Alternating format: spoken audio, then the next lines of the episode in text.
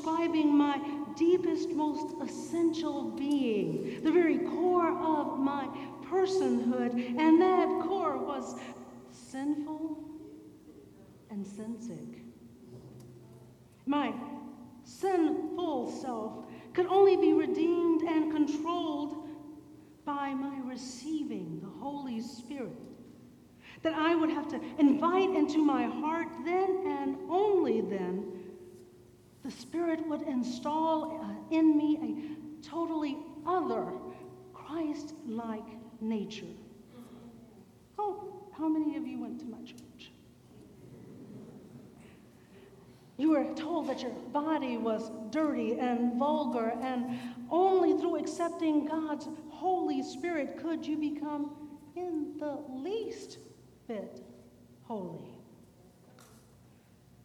I was also taught that sex was only for married people, and then only for procreation, and that it should never be enjoyed. It was a duty. And it should be relegated to shady places behind closed doors with lights off, not to be talked about in polite company. And then at 14, I found the Song of Songs. Hmm. Let him kiss me with the kisses of his mouth. For thy love is better than wine. Because of the savor of thy good ointments, thy name is an ointment that poureth forth. Therefore, do the virgins love thee? Draw me. We will run after thee. The king hath brought me into his chambers, and we will be glad and rejoice.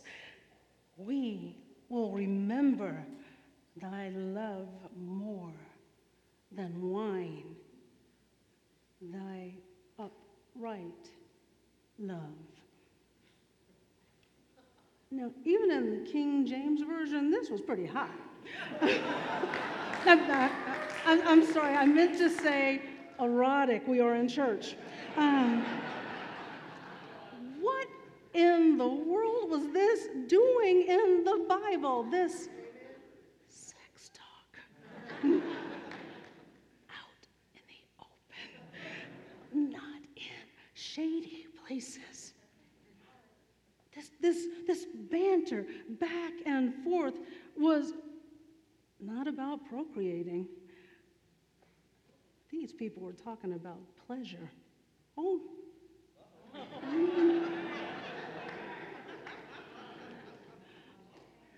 but They were talking about delighting between themselves and, and, and with them each other. It says, I am black and lovely. O ye daughters of Jerusalem, as the tents of Kedar and the curtains of Solomon. What? Am I reading that the Bible right? Am, am I reading it to say that I am black and beautiful? Well, hey now, okay, I can with that. now, in my excitement about what I discovered in this book, that uh, these scriptures about delight and sexuality, and they were in the book because you know, it was never preached about in church. I had to ask my Sunday school teacher, did you know this book was in the Bible? what is this all about? And she told me that the Song of Songs was about how Jesus loved the church. oh, okay. Um, so you're saying that the church wants to, that we want to kiss Jesus on the lips? Oh, okay. Uh, that the church is, is black and beautiful. Oh, God wants to take me into her bedchamber. Okay. Uh, the case was closed for me as far as my church was concerned, but that explanation didn't sit well with me. It made no earthly sense. So I went to the public library and I began researching it. I learned that Jewish readers have seen this as describing the love between God and Israel, and that the king who tries to come in between the lover and the shepherd symbolizes the temptations of the world.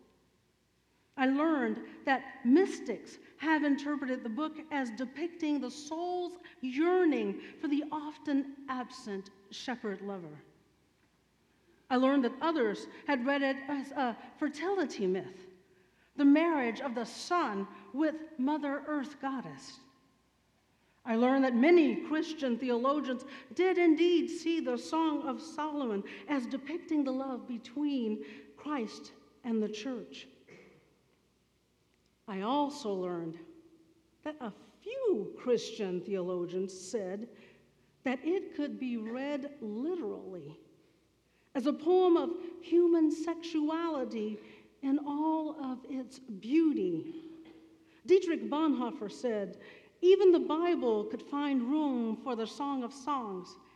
And the one who could hardly have a more passionate and sensual love than is there portrayed therein. It is a good thing that the book is included in the Bible as a protest against those who believe that Christianity stands for the restraint of passion. Yay, Dietrich. And then I learned there were a few more Christians who see it as God loving the God self that is within our deepest selves. That it is because we are the embodiment of the divine nature of God that the love that God has toward us is an equal partner love. God loving God's self within me.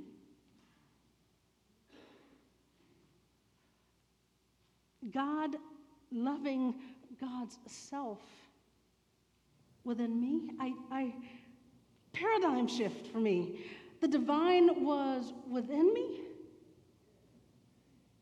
I had divinity with me, not, not separate from me not something that I had to obtain. It was already in me. Oh, it made so many things crystal clear in my head. It made things clear in my heart. It made things clear in my soul. 1 Corinthians 6:19 don't you know that your body is a temple of the Holy Spirit who is in you? Don't you know that you have the Holy Spirit from God and you don't belong just to yourselves? Romans 8. No wonder there is nothing that can separate us from God's love. And no wonder Equal partner mutuality is Jesus' instruction for human relationships. If God is in me and God is in you, we should have relationships of mutuality and equality.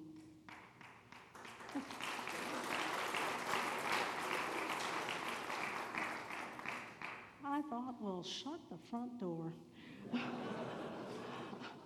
Flesh and spirit can never be disconnected. Sexuality and spirituality are forever joined.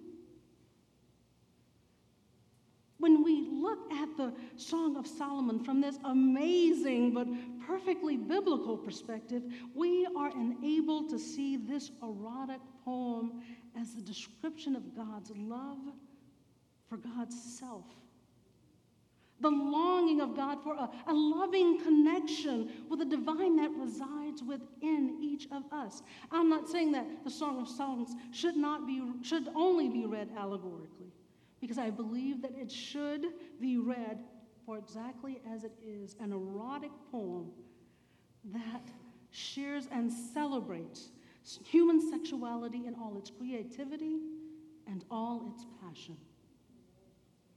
But it's also more. It draws us into living into what Virginia Mollenkott calls sensuous spirituality. Mollenkott defines spirituality as discovering and living out the pure and eternal core of our being, a very intentional willingness to respond to life out of a profound divine self. She uses the modifier sensuous in order to emphasize the embodiment of justice, seeking nature of this kind of spirituality that appeals to the senses and is concerned with beauty, pleasure, and justice. Mollenkott says that sensuous spirituality is our coming into understanding that the ultimate sacred God herself is everywhere at the core of everything and everyone, including you and me. It is coming into an understanding of who we are and that we the one in whom we live and move and have our being. For far too long, we have been taught that flesh and spirit are separate and in opposition of each other. She says that the bill of goods that we have been sold in our, in our churches is that when the Bible talks about flesh, it is talking about ego the illusion of being separate from God. She says when it talks about spirit, it's describing the sense of connectedness with God that is at our human core. It is talking about being whole, it is talking about wholeness, wholeness of embodied spirit. And when we grasp that I am connected to you, and you are connected to me, and we are connected to everyone and everything because it is all a part of God's kingdom, we begin to practice and experience the oneness with the divine source. We began living sensuous spirituality. Then we glimpse the larger picture in which no person or group or nation is more important than any other person or group or nation. But it has to start with our reintegration of body and spirit, spirituality and sexuality, our becoming whole. We've allowed ourselves to follow Plato's differentiation between noble, heavenly, rational love and what he calls dishonorable, bodily, vulgar love. We have been read the Bible and have read the Bible ourselves through these Platonic lenses, and the result has been that we have become fragmented, and it has been disastrous for our souls. We must get back to our wholeness because when we live in wholeness, we automatically seek mutuality and equality in all of our relationships, sexual and otherwise. I'll tell you a little, a little bit of Greek mythology. Cupid or Amor is the Roman god of erotic love. His Greek name was Eros and he was a beautiful man. FYI, far from being exclusive to heterosexuals, Eros was also worshiped as a god of love and loyalty by same gender loving couples as well. But there was a mortal named Psyche, and she was beautiful. Now, the goddess Venus became very jealous because people began to worship Psyche instead of her. So she asked Eros to get rid of Psyche, to have her fall in love with an unworthy man. But instead, Eros decided to whisk Psyche away to his palace, where he would come to her at night in a very different kind of shady place. But Psyche was goaded by her sisters to see who her lover was, and she brought a candle to bed one night while Eros was sleeping, and a drop of hot wax hit his shoulder, and he awoke. Sorrowfully, he tells Psyche, Love cannot dwell with suspicion. And Eros flew away. Not only does this incident show that trust is necessary if lovers are to stay together, it also shows that there is a certain mystery in erotic relationships that must not be violated. And after Psyche had been put through a number of trials by Venus, Psyche is finally permitted to drink the ambrosia and become immortal. She then unites again with Eros. It is this eternal union, Eros, passionate sexuality, and Psyche, spiritual maturity, that establishes the mythological connection between sexuality and spirituality. Now, from the union of Eros and Psyche, between the union of sexuality and spirituality, a daughter was born, and her name was Pleasure. The moral of the story is this when we separate sexuality from spirituality, the result will be a loss of pleasure. So I hope that you will begin to enjoy our romp through the Song of Solomon. Enjoy it for what it is God delighting in our wholeness of sexuality and spirituality. Live whole relationships of mutuality and equality. Practice sensuous spirituality. God made us for pleasure. So get delirious. Let us rejoice in it. Amen.